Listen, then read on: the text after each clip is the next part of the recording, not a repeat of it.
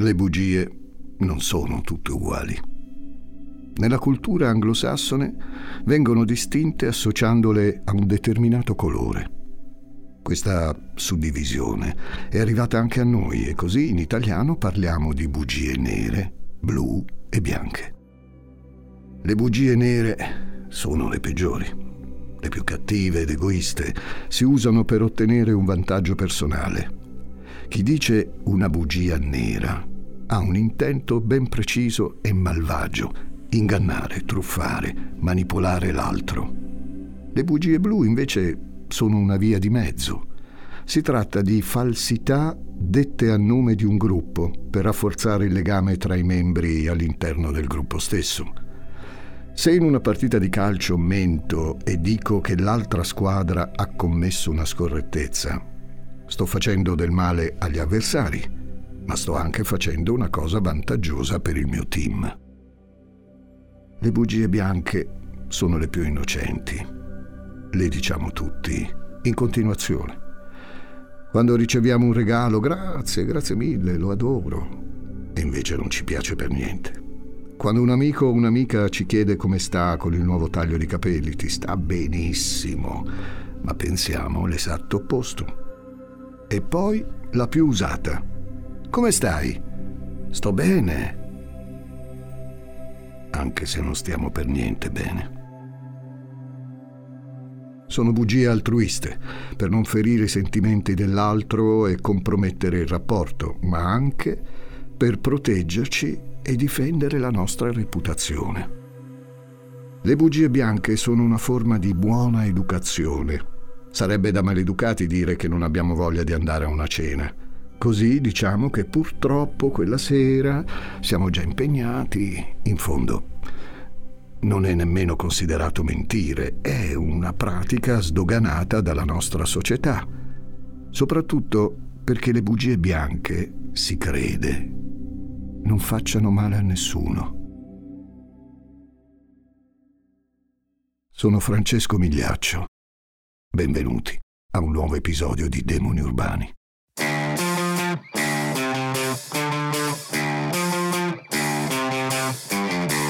Gli ascoltabili presenta Demoni Urbani, il lato oscuro delle città.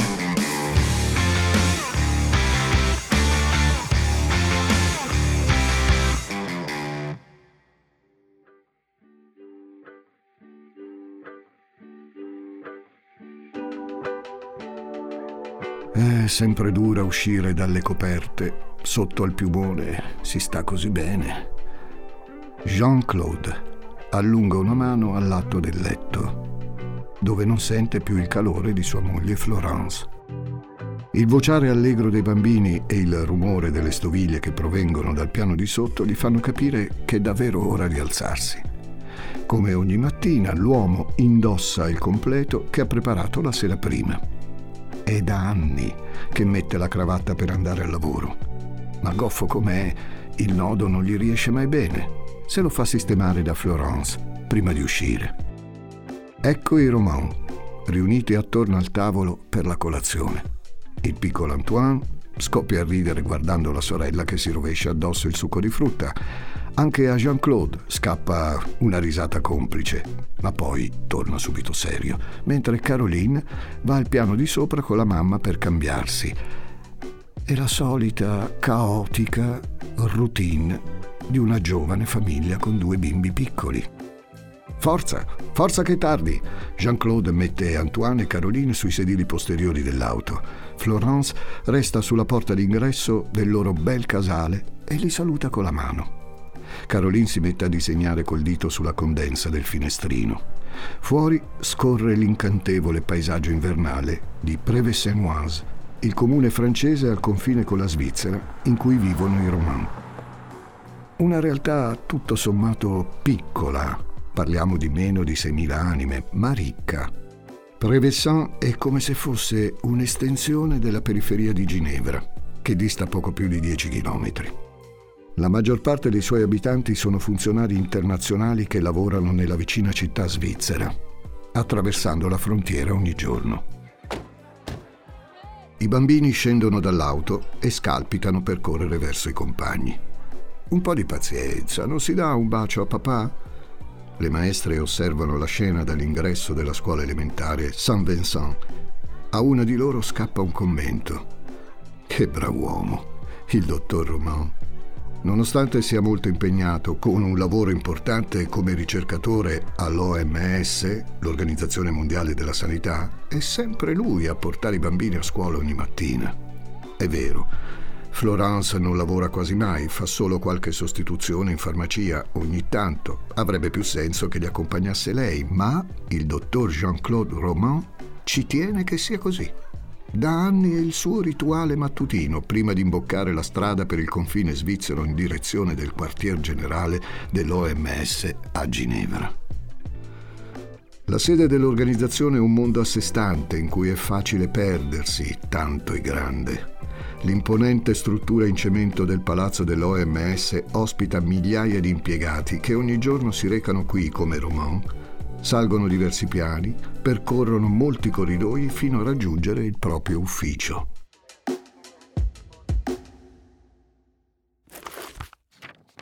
Jean-Claude è concentrato sulla sua agenda. Sfoglia lentamente le pagine e le studia. No, prima di Natale non se ne parla. Troppo presto.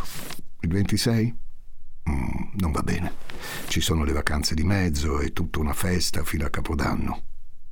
Il weekend del 2 gennaio si parlava di andare a sciare coi bambini. Però non si può nemmeno andare troppo in là. Roman chiude l'agenda.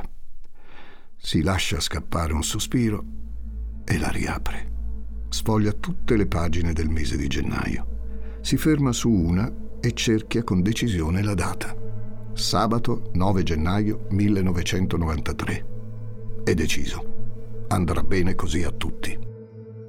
Il dottor Romain può mettere via l'agenda. Ha finito le cose importanti da fare per la giornata. Scende dall'auto e prende un sentiero che segue il limitare del bosco. Gli va di sgranchirsi un po' le gambe e sa che quella camminata durerà un paio d'ore. Poi ne rimarranno solo sei prima del suo ritorno a casa. Jean-Claude Roman ha una routine consolidata nel tempo. Se ha bisogno di stare un po' nel verde, ci sono i percorsi dei boschi della Giura, una regione della Francia orientale tra la Borgogna e la Svizzera, immersa nella natura. Oppure, per giorni in cui preferisce la città, va a fare un giro a Gex, a Bellegarde e anche più lontano, fino a Lione. Qualcuna delle sue giornate il dottor Roman la passa effettivamente nella sede dell'OMS. Entra con il tesserino dei visitatori, legge le ultime pubblicazioni scientifiche nella biblioteca e si impossessa di qualsiasi gadget offerto al pubblico con il logo dell'organizzazione. Nell'edificio c'è sempre un gran via vai, soprattutto ai primi piani, in cui ci sono dei luoghi aperti a chiunque. L'ecosistema dell'OMS è molto ampio e variegato, impossibile conoscersi tutti. Probabilmente anche chi ci ha lavorato una vita intera avrà parlato con neanche la metà di tutti i colleghi. Ma Jean-Claude Roman non solo non lavora lì, non è nemmeno un medico. Medicina l'ha studiata, sì, ma una laurea non l'ha mai presa. Per i conoscenti di Prevessan è lo stimato dottor Roman e ha un prestigioso impiego all'OMS, dove si occupa di ricerca sull'arteriosclerosi. Per i suoi amici è un giovane brillante professionista di quasi 40 anni con una bella carriera, una bella casa e una bella famiglia ma non per questo se ne vanta. È un amico umile, discreto e modesto su cui puoi sempre contare. Per i suoi genitori è un figlio premuroso e tanto bravo. Anche da bambino era un tesoro. Per sua moglie è un uomo buono e onesto. Non un adone, non un amante eccezionale, ma le ha dato tutto ciò che voleva, sicurezza e una famiglia. Nessuno ha il minimo sospetto che Jean-Claude non sia quello che tutti credono. Lui del resto non gliene ha mai dato motivo, fin dai tempi dell'università.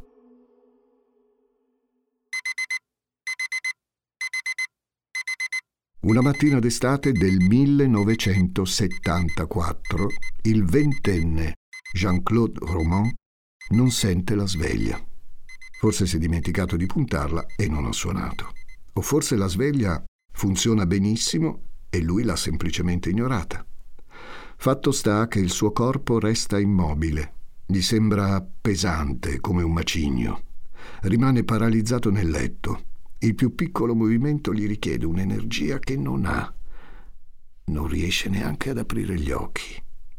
Jean-Claude, quella mattina, non si sveglia in tempo per l'ultimo esame del secondo anno di medicina. Senza quell'esame non può accedere al terzo anno di corso. Poco male. Potrà presentarsi all'appello successivo, quello di settembre. Questa possibilità però Jean-Claude neanche la considera. Non esiste che lui sembri indietro rispetto agli altri. Sarebbe umiliante e si sente già abbastanza umiliato. La fidanzata Florence gli ha detto che non vuole più vederlo e che non possono nemmeno restare amici. Un fallito, ecco che cos'è. In amore e adesso pure nella carriera universitaria. Jean-Claude è schiacciato dal peso della depressione in cui è sprofondato dopo la rottura con Florence.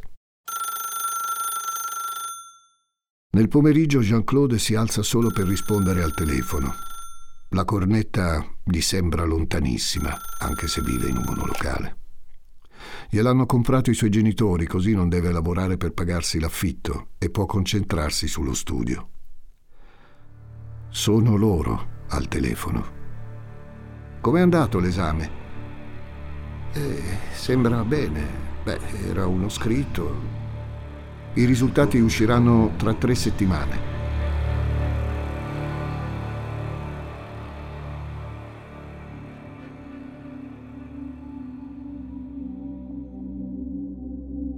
Il giovane Jean-Claude Roman ha tre settimane e svariate opzioni per rimediare alla défaillance dell'esame mancato. Basterebbe richiamare mamma e papà, ammettere che in preda all'agitazione ha detto una piccola bugia.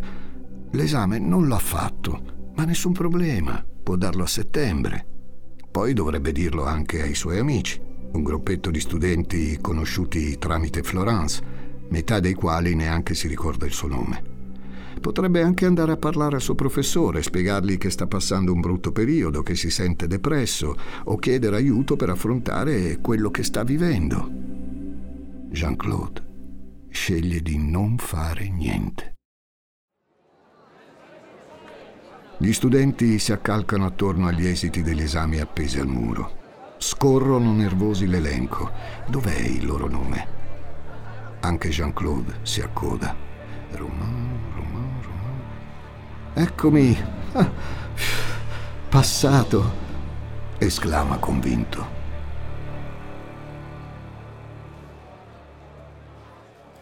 Uno come Jean-Claude Roman è così tanto prevedibile e così poco memorabile che nessuno dei suoi compagni di corso nota che il suo nome non c'è in quella lista.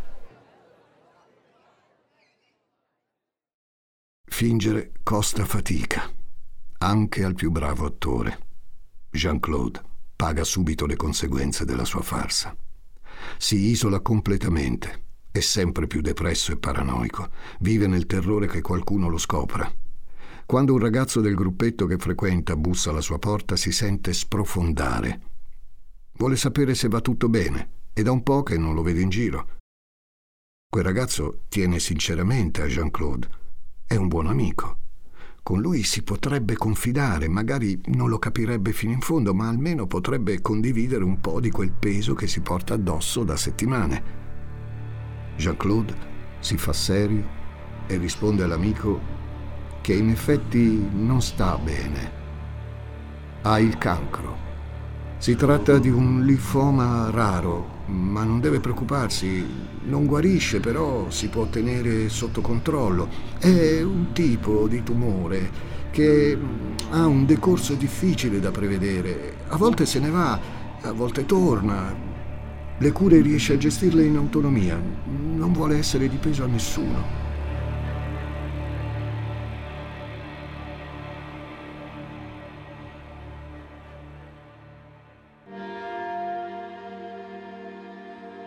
Jean-Claude prova un brivido di piacere mentre l'amico pende dalle sue labbra, guardandolo con compassione, e si beve ogni cosa che dice. Non aveva mai detto una bugia così grande. Un conto è omettere qualche dettaglio, colorire un po' la realtà per farsi notare dagli altri. Un altro è inventarsi una malattia cronica la scarica di adrenalina che Jean-Claude sente scorrergli nel corpo gli ridà vita. Jean-Claude Roman è nato in mezzo alle bugie, piccole e sottili, ma pur sempre bugie. Suo padre, Aimé, viene da una generazione di uomini molto legati al loro territorio, le foreste della Giura, che si sono sempre occupati di amministrazione forestale, costruendosi la reputazione di persone integre e oneste. Quando Aimé sposa Anne-Marie, si rende conto che la sua franchezza è fin troppo per lei. È una donna molto fragile e suggestionabile, soggetta a forti crisi depressive. L'uomo sta molto attento a non lasciar trasparire alcuna emozione per non turbarla. Jean-Claude, il loro primo e unico desideratissimo figlio, capisce subito che ci sono tante cose che, seppur vere, non si possono dire alla mamma, se non sta male. Il piccolo Jean-Claude sente che non può in alcun modo deludere i suoi genitori. La mamma non reggerebbe e il papà si arrabbierebbe tantissimo. Lui è un Roman, deve essere all'altezza di quel cognome. Così Jean-Claude si trasforma in un piccolo prodigio, sempre il primo della classe, così tranquillo e maturo per la sua età. Ma non è detto che un alunno eccezionale alle elementari lo sia per sempre è quello che succede a Jean-Claude alla fine del liceo, quando frequenta una scuola propedeutica di agrotecnica in preparazione al concorso del corpo forestale. Improvvisamente fa fatica nello studio. In classe non è nessuno. Ha perso il suo status di studente modello. Dopo qualche mese si ritira. Stando in quella scuola, Jean-Claude nota che i forestali nel mondo là fuori non erano degni di chissà che rispetto, passavano più per dei mezzi bifolchi. Quelli che contavano davvero erano i figli degli avvocati, dei medici. Decide allora che studierà medicina a Lione. Inoltre, quell'anno avrebbe iniziato la stessa facoltà anche Florence, una lontana cugina che aveva intravisto a qualche festa di famiglia e per cui ha una cotta. Florence Crollet è una ragazza estremamente carina, gentile e totalmente incapace di vedere il male negli altri. Un tipo sportivo e solare, l'esatto opposto di quel ragazzone timido che ci prova con lei in modo così impacciato. Florence inizialmente rifiuta le avance di Jean-Claude, ma poi si lascia convincere. La loro relazione non dura molto. La ragazza torna sui suoi passi e lo lascia poco prima della fine degli esami del secondo anno. Quando però viene a sapere che Jean-Claude ha il cancro, si riavvicina, come qualsiasi essere umano dotato di un cuore farebbe, e si rimette con lui. Finiscono l'università farmacia nel suo caso, su cui aveva ripiegato dopo non aver passato il secondo anno di medicina. E poi, come giusto che sia, nel 1980 si sposano. Florence ogni tanto forse se lo sarà chiesto. Ho fatto la scelta giusta? Avrei potuto avere di meglio. Poi sono arrivati due figli adorabili e alla fine Florence si è risposta che non le manca niente. Con il ruolo del marito all'OMS non deve neanche lavorare tanto. Insieme hanno una vita tranquilla e rispettabile. Jean-Claude non è certo il compagno perfetto, ma ha un cuore buono, che è la cosa più importante. È solo un po' orso, come lo definisce lei, per i modi di fare taciturni e l'estrema discrezione. A Florence non dispiacerebbe qualche chiacchiera in più sulle sue giornate, ma Jean-Claude segue un principio ferreo. Vita professionale e vita privata vanno tenute separate. Non invita mai nessun collega a cena. Lei non ha nemmeno il numero del suo ufficio e se ha bisogno di lui durante l'orario di lavoro, può lasciare un messaggio sul cercapersone. Scherzando, Florence dice sempre agli amici, un giorno scoprirò che mio marito è una spia comunista. Roman, in effetti, fa il doppio gioco come le spie. Mente in continuazione agli altri e a se stesso. Insoddisfatto della sua esistenza e incapace di cambiarla, se n'è inventata una immaginaria Così, nel copione della vita che ha messo in scena, si laurea in medicina, ottiene un lavoro e uno status sociale di tutto rispetto che lo portano a viaggiare spesso e a incontrare le personalità più influenti al mondo. Nella vita vera, invece, per 12 anni di fila, si reiscrive al secondo anno di medicina e intanto frequenta le lezioni con i suoi compagni di corso. Quando c'è un esame si fa vedere nell'atrio prima che inizi e poi alla fine, come se anche lui lo avesse appena terminato. A fine università non può certo fingere di praticare come medico, troppo rischioso. Meglio ricercatore, specialista in arteriosclerosi. Il mondo che Romance è costruito è molto dettagliato. Lo controlla così bene da reggere per 18 anni. Passa giornate infinite senza parlare con nessuno, spesso chiuso in auto a leggere riviste di medicina per aggiornarsi sulle ultime scoperte nella sua area di specialità. Ogni volta che dice di avere un viaggio di lavoro si fa accompagnare da Florence in aeroporto, da dove non parte mai.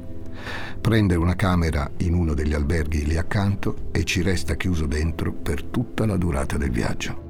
Studia per bene le guide turistiche sulla città in cui avrebbe dovuto essere, così da sapere cosa raccontare al suo ritorno, anche se non è che ci sia troppo tempo libero nei viaggi di lavoro. Poi, prima che la moglie torni a prenderlo, entra in aeroporto e compra dei regali da portare a casa ai figli. Antoine e Caroline ogni tanto ricevono dei biglietti d'auguri firmati dai superiori di Jean-Claude che nessuno ha mai visto o sentito, ovviamente, ma che sono così gentili da ricordarsi sempre dei compleanni dei figli dei loro sottoposti. Ogni giorno, per quasi vent'anni, Jean-Claude Roman porta avanti la sua sceneggiatura con dedizione, estremo controllo e strategia. Come è riuscito a non ingolfarsi nelle sue stesse menzogne?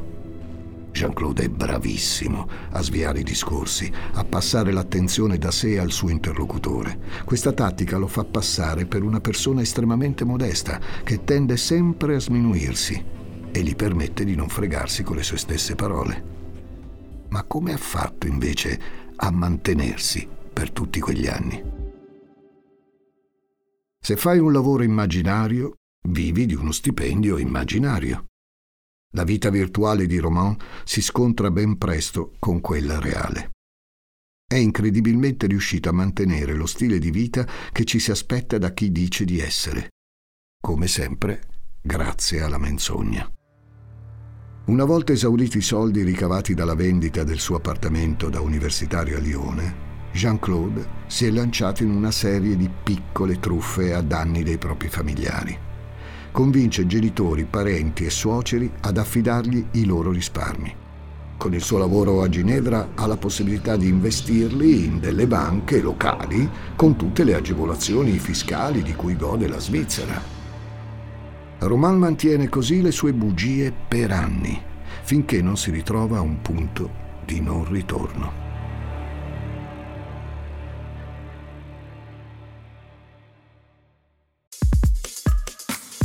Ciao, sono intelligenza artificiale. Per gli amici, AI.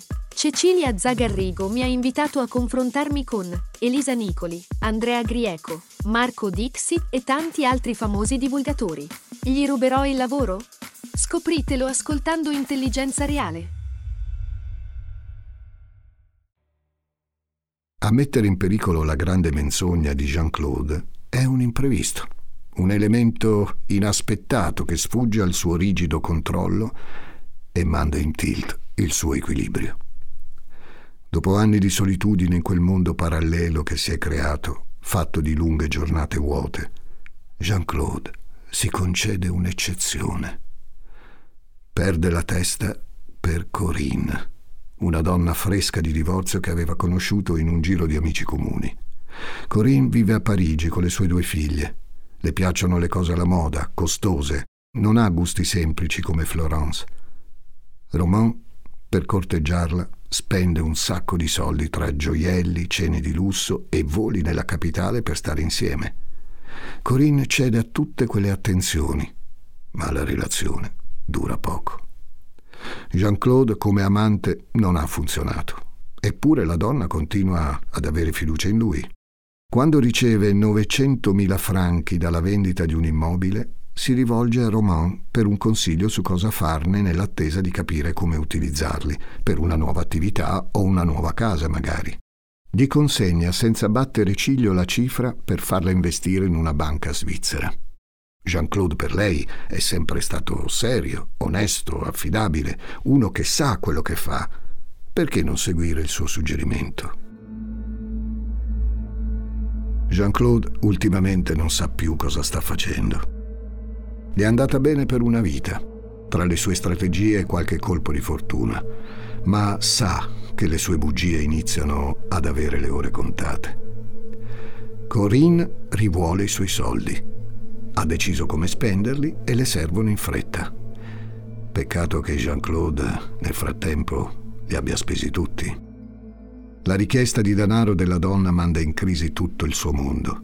Si ritrova in una situazione inaspettata, al di fuori del suo controllo. L'uomo si aggira per casa depresso e apatico. Deve trovare un modo per temporeggiare con Corina. Ed ecco che il vecchio linfoma torna a far visita a Jean-Claude. Sì, un cancro è proprio quello che ci vuole in questo momento perfetto per impietosire Corinne e per giustificare il suo stato d'animo con Florence. Anche con lei c'è stato un po' di tensione.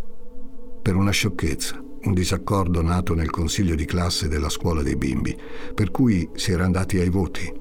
Il marito le aveva garantito di pensarla come lei, ma chiacchierando con un altro genitore, Florence scopre che lei e Jean-Claude non avevano votato la stessa cosa. Realizza che suo marito, il suo Jean-Claude, le ha mentito.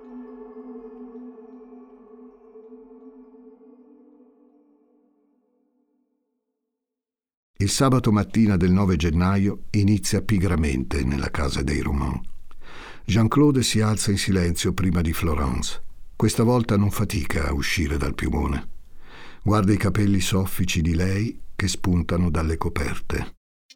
Prende un mattarello che si era portato in camera da letto la sera prima e la colpisce in testa con forza. Roman ripete l'operazione più volte finché il cranio di Florence non è completamente sfondato. Va in bagno per lavare via le tracce di sangue da sé e dall'arma impropria. Sente dei rumori dalla stanza dei bambini. Si sono svegliati. Gli va incontro e dice di fare piano. La mamma dorme ancora. Scende con Carolina Antoine al piano di sotto. Cosa c'è di meglio di una ciotola di latte cereali e cartoni animati? I bimbi accolgono con entusiasmo la proposta del papà e si accoccolano sul divano, mentre Jean-Claude prepara la colazione. Passano la mattina guardando insieme la tv un Roman seduto a gambe incrociate, in mezzo a loro. Anche loro. Deve proprio. Sì, anche loro. Jean-Claude sa che ai bambini non si può nascondere nulla. Capiscono tutto, anche quello che non gli si dice. Prima Caroline, sette anni. Con una scusa la manda al piano di sopra e poco dopo la raggiunge. Fa stendere la bimba sul letto a pancia in giù. Un momento e il papà le spiegherà un gioco nuovo. Intanto deve aspettarlo così. Romain prende in mano la carabina di suo padre, che si era portato a Prevessan dopo l'ultima visita a casa dei suoi. I proiettili attraversano la canna, il silenziatore e infine il corpicino di Caroline. Da basso, Antoine, cinque anni, canticchia la sigla dei cartoni quando il papà lo chiama, sale obbediente le scale in punta di piedi. Adesso è il suo turno per fare quel gioco nuovo. Forza, tutti a pancia in giù, sul letto. I proiettili ora trapassano silenziosamente il piccolo Antoine.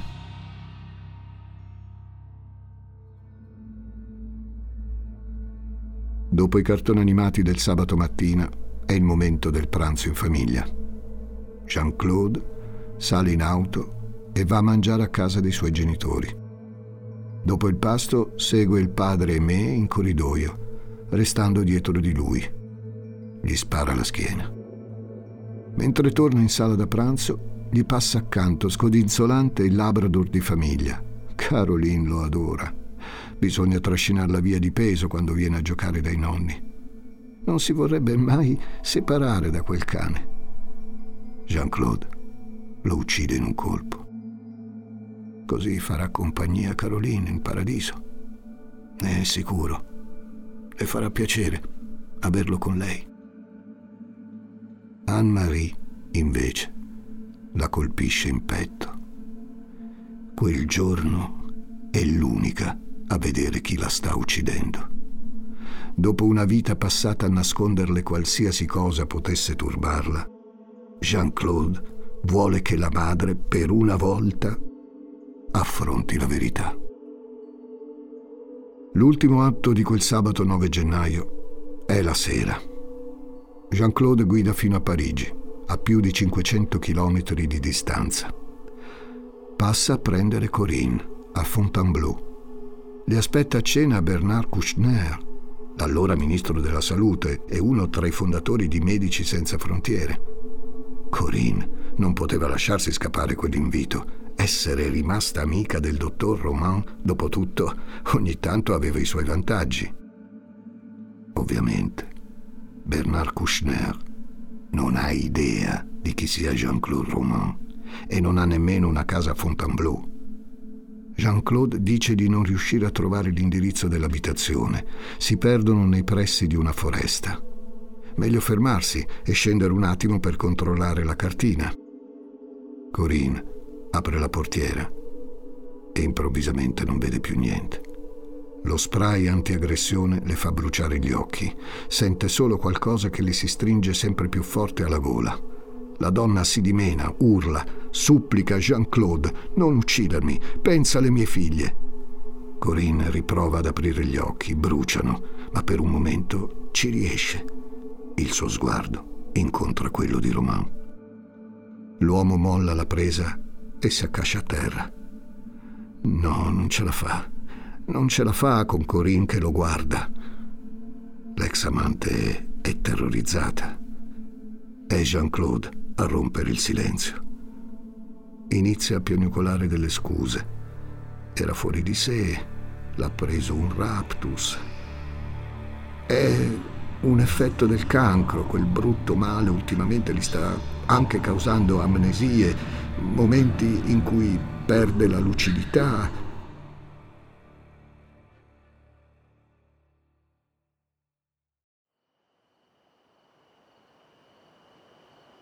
Le notti a Prevesson sono silenziose. Non è posto da movida nemmeno il sabato sera, al massimo c'è qualcuno in giro che ha fatto tardi a casa di amici.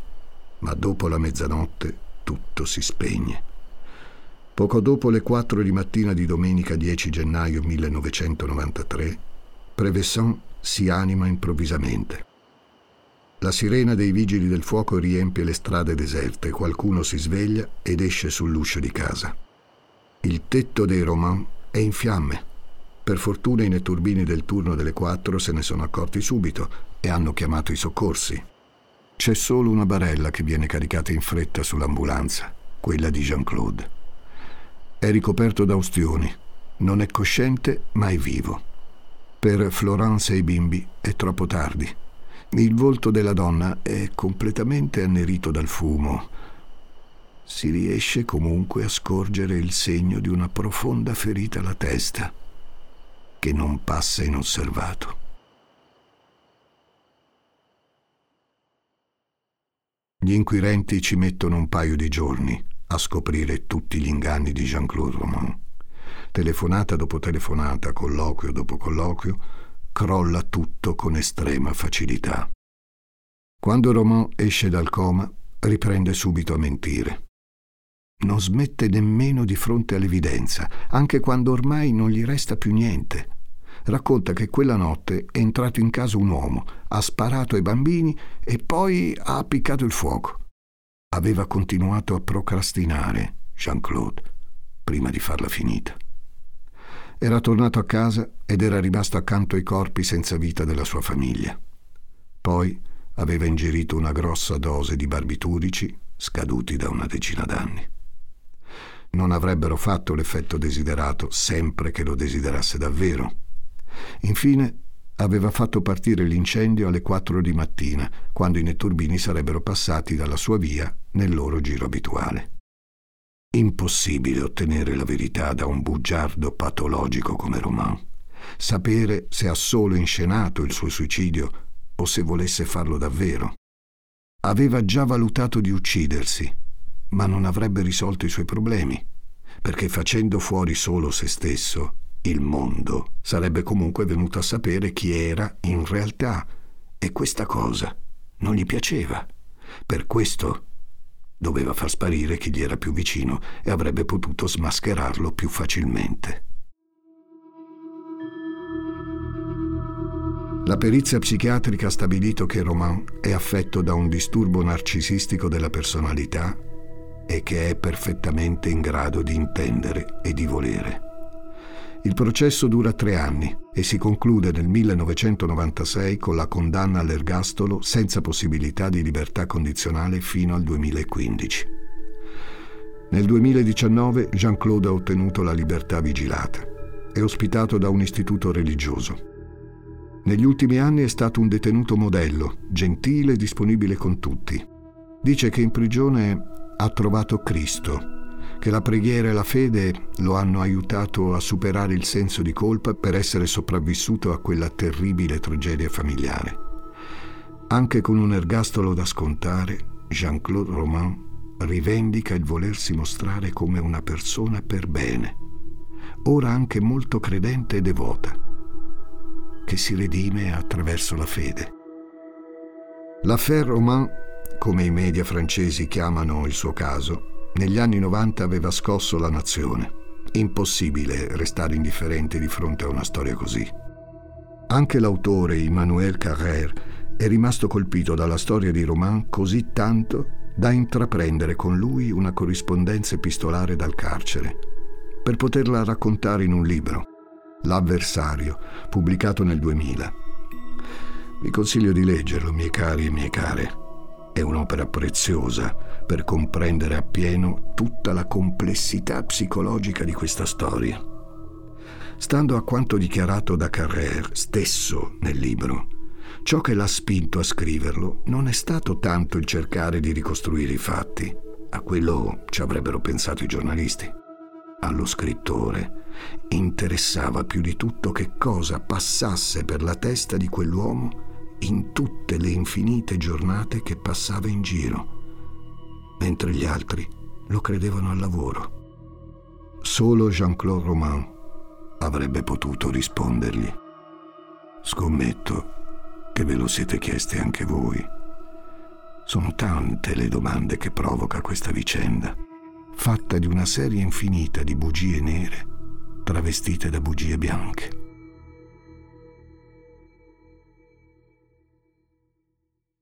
Nel 1971, l'anno del baccalaureato, l'equivalente della nostra maturità in Francia, Jean-Claude Roman aveva ottenuto il massimo dei voti nella prova di filosofia, scegliendo la traccia d'esame Esiste la verità?